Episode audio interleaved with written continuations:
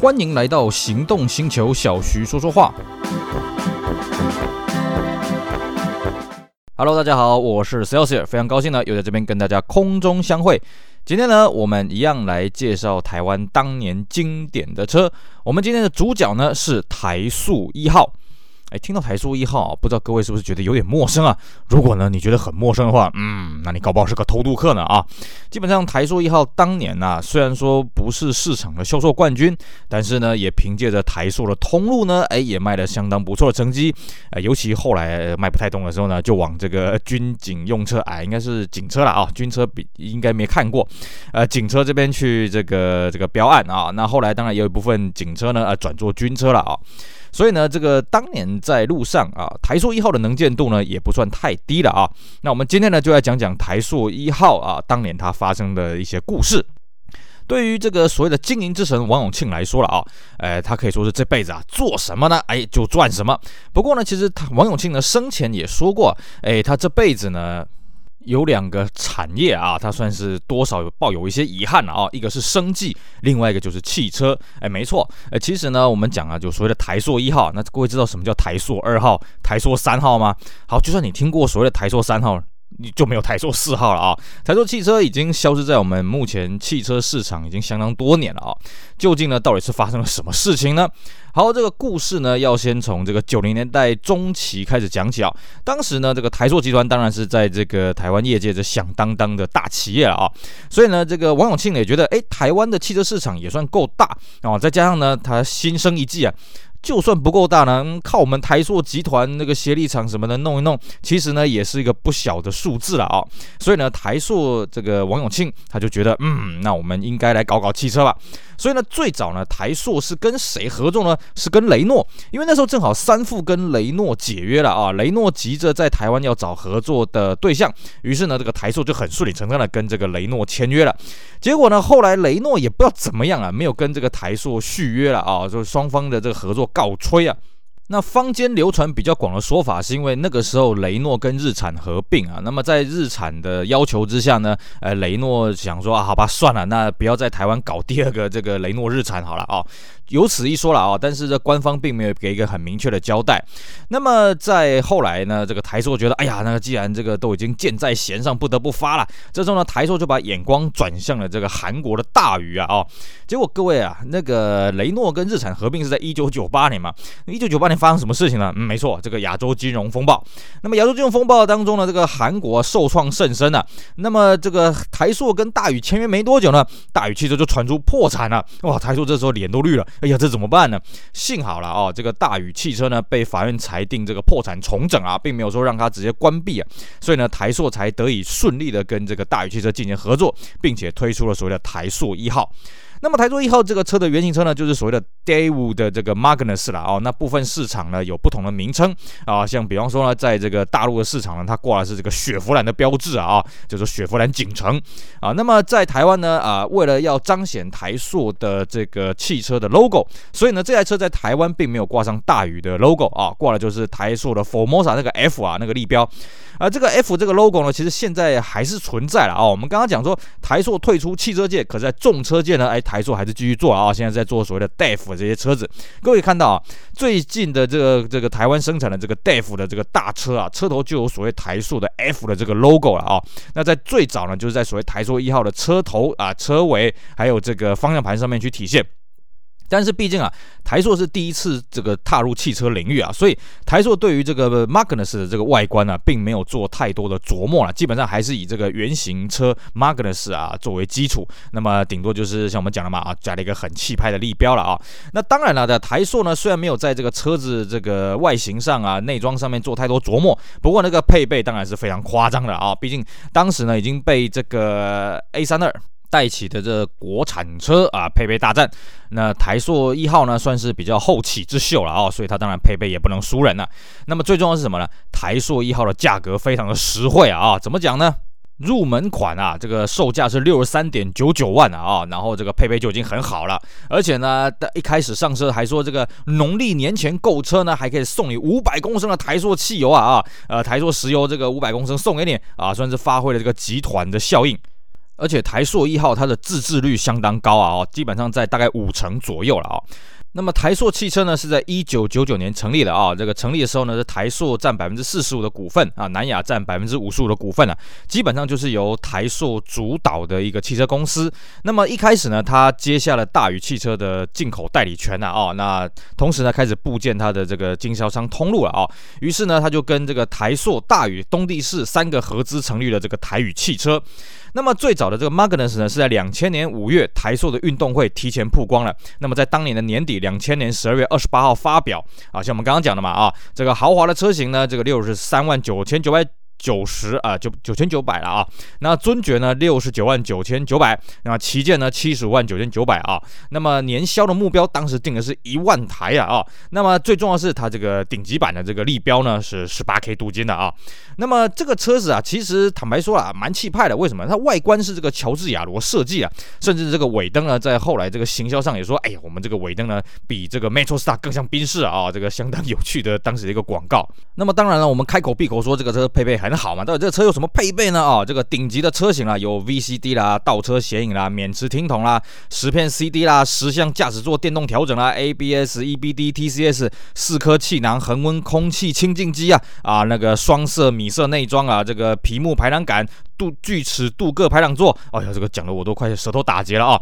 然后呢，这台车很有意思啊，这台车它的车长啊，并不是同级车最长的，不过它的车宽是同级车最宽的啊。这个车子呢，车宽有一米八一啊啊，相当的宽啊啊。那么所以呢，这个车子内部的空间呢，出乎意料的宽敞啊，但是不是非常的长了，宽敞而已啦。毕竟它的这个宽度是这同一车最多的嘛啊。那么后来呢，这个售价进一步调整了，这个入门的这豪华型呢，这个上上涨到这个六十六万九。但是各位不要看啊，这个好像加了一点价格，多了很多东西，多了透气皮啦、免持啊、倒车雷达。我们讲入门款就好了，等于说它入门的车型呢，这个时候已经有 ABS、EBD、双安、皮椅、恒温、铝圈、雾灯、方向灯、音量啊、方向盘音量控制、行动通讯、空气清新机啊，哇，算是配备相当的超值啊。那么后来呢，这个台硕还瞄准了这个计程车市场啊，推出所谓的 LPG 啊。而且呢，这 LPG 的车型呢，它一样有三个等级啊，那比这个汽油版贵三万。但是呢，这个 LPG 我们都知道了啊，它的这个汽油跟这个 LPG 混合的时候，动力会稍微下降点。不过相对的了啊，它的保养周期会比汽油车拉长一些了啊。所以呢，这个车子哎，当时也算是蛮受这个计程车市场欢迎。毕竟那个时候 LPG 啊，这个政府补助之下呢，其实 LPG 的价格大概就是汽油的一半啊，哦，算是相当的省。甚至呢，台塑还针对这个 LPG 的车型呢，还对这个三万块的价差，好，如果你真的负担不起，没关系，我给你这个免息分期啊啊。不过呢。台塑一号当然一开始发表之后气势很这个畅旺了啊，这个算是呃销售算是还不错。不过很快了，这个市场上的这什么呃 Camry 也出来啦 s a f i r e 进入 A 三四啦，是不是 Metrostar 也出来了啊？这个众多对手夹击之下，坦白说了，Magnus 除了便宜以外呢，好像也没有什么特别的特点啊。还有就我们讲了，这车宽特别宽了，但是台湾人呢，反而对于车宽呢，这反应比较迟钝一些，因为我们台湾长时间充斥的这个日本车嘛，那日本车一般来讲车宽大概都锁在一米七左右，所以即使你的车宽是一米八了哦，大家不见得会领情，尤其大家觉得说，哎呀，这个巷子里面好像不太好停啊，路边不太好停啊。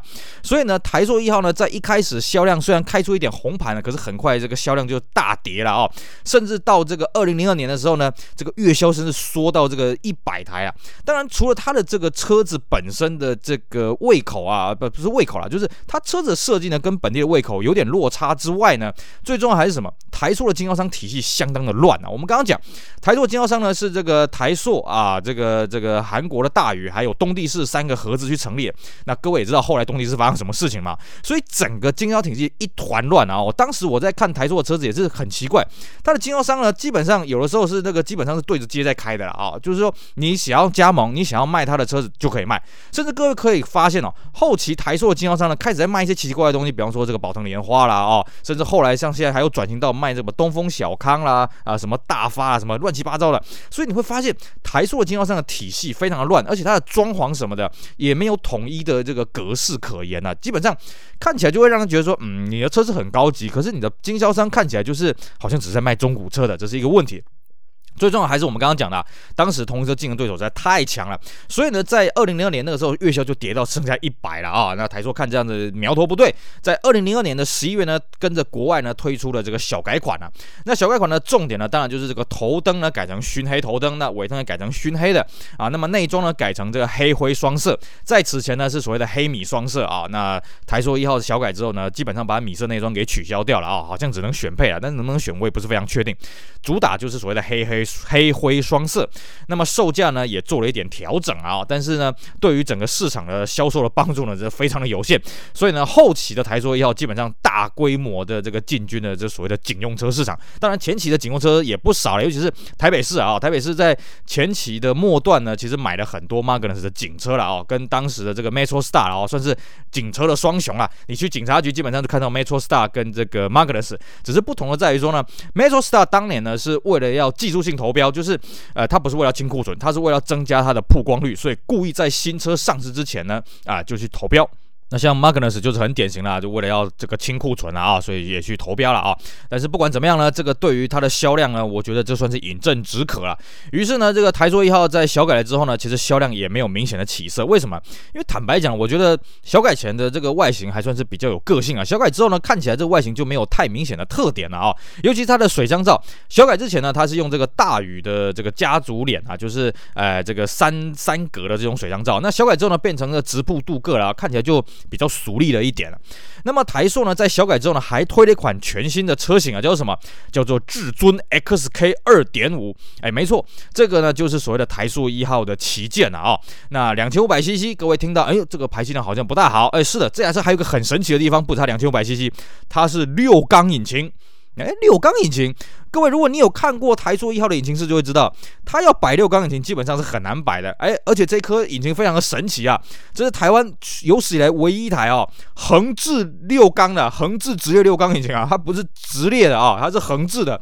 那个引擎室是塞得满满满的啊，然后那个当然它配备也是做了一点调整了啊，它里面呢主要是用了这个大理石的这个木纹来更换桃木了啊，其他的基本上配备跟这个旗舰款差不多，但是呢可以选配这个车用电脑。啊，还有所谓的预缩型的安全带，那为了标榜它的旗舰的这个这个气势啊，所以这个 XK 二点五呢，它只有一款车，八十八万八，然后呢，这个没有所谓的 LPG 车型啊。不过想当然尔了啊，这个原本入门的六十几万的这种二点零都卖不太动了，八十八万八的 XK 二点五怎么可能卖得动啊？其实我们在路上啊，基本上也没看过什么 XK 二点五啦，大概都是这个台硕还有台硕关系企业的这个主管配车比较多了啊。那所以呢，这个车子到后期不管是二点零的或是 XK 二点五的都卖不太动了嘛，所以呢，到最后台硕呢也决定不玩了啊，就让这个经销商去放手去出清了，出清价这个真的是令人非常惊艳了。我们刚刚讲这个 XK 二点五八十八万八啊，最后出金价呢是四十九万九。那么你会说，哎呦，那这样子这个六十几万这些入门车子怎么卖呢？哎，很简单，原本那个六十出头的这个入门版的呢，降到三十九万九啊啊，现金价三十九万九，那么四十九万九呢，就是买二点五了啊。坦白说啊，这个还算是很超值啊，因为这个车子配备真的是很好啊。只不过呢，这个 XK 二点五啊，这个横置六缸啊，这个车到底开起来怎么样，我也是很怀疑啊。毕竟六缸又做前驱，嗯，在当时算是很新鲜，尤其又不是 V 型啊。我们一般像 s e v i r o 那个是 V 六嘛，对不对？Galant 那也是 V 六嘛，哦。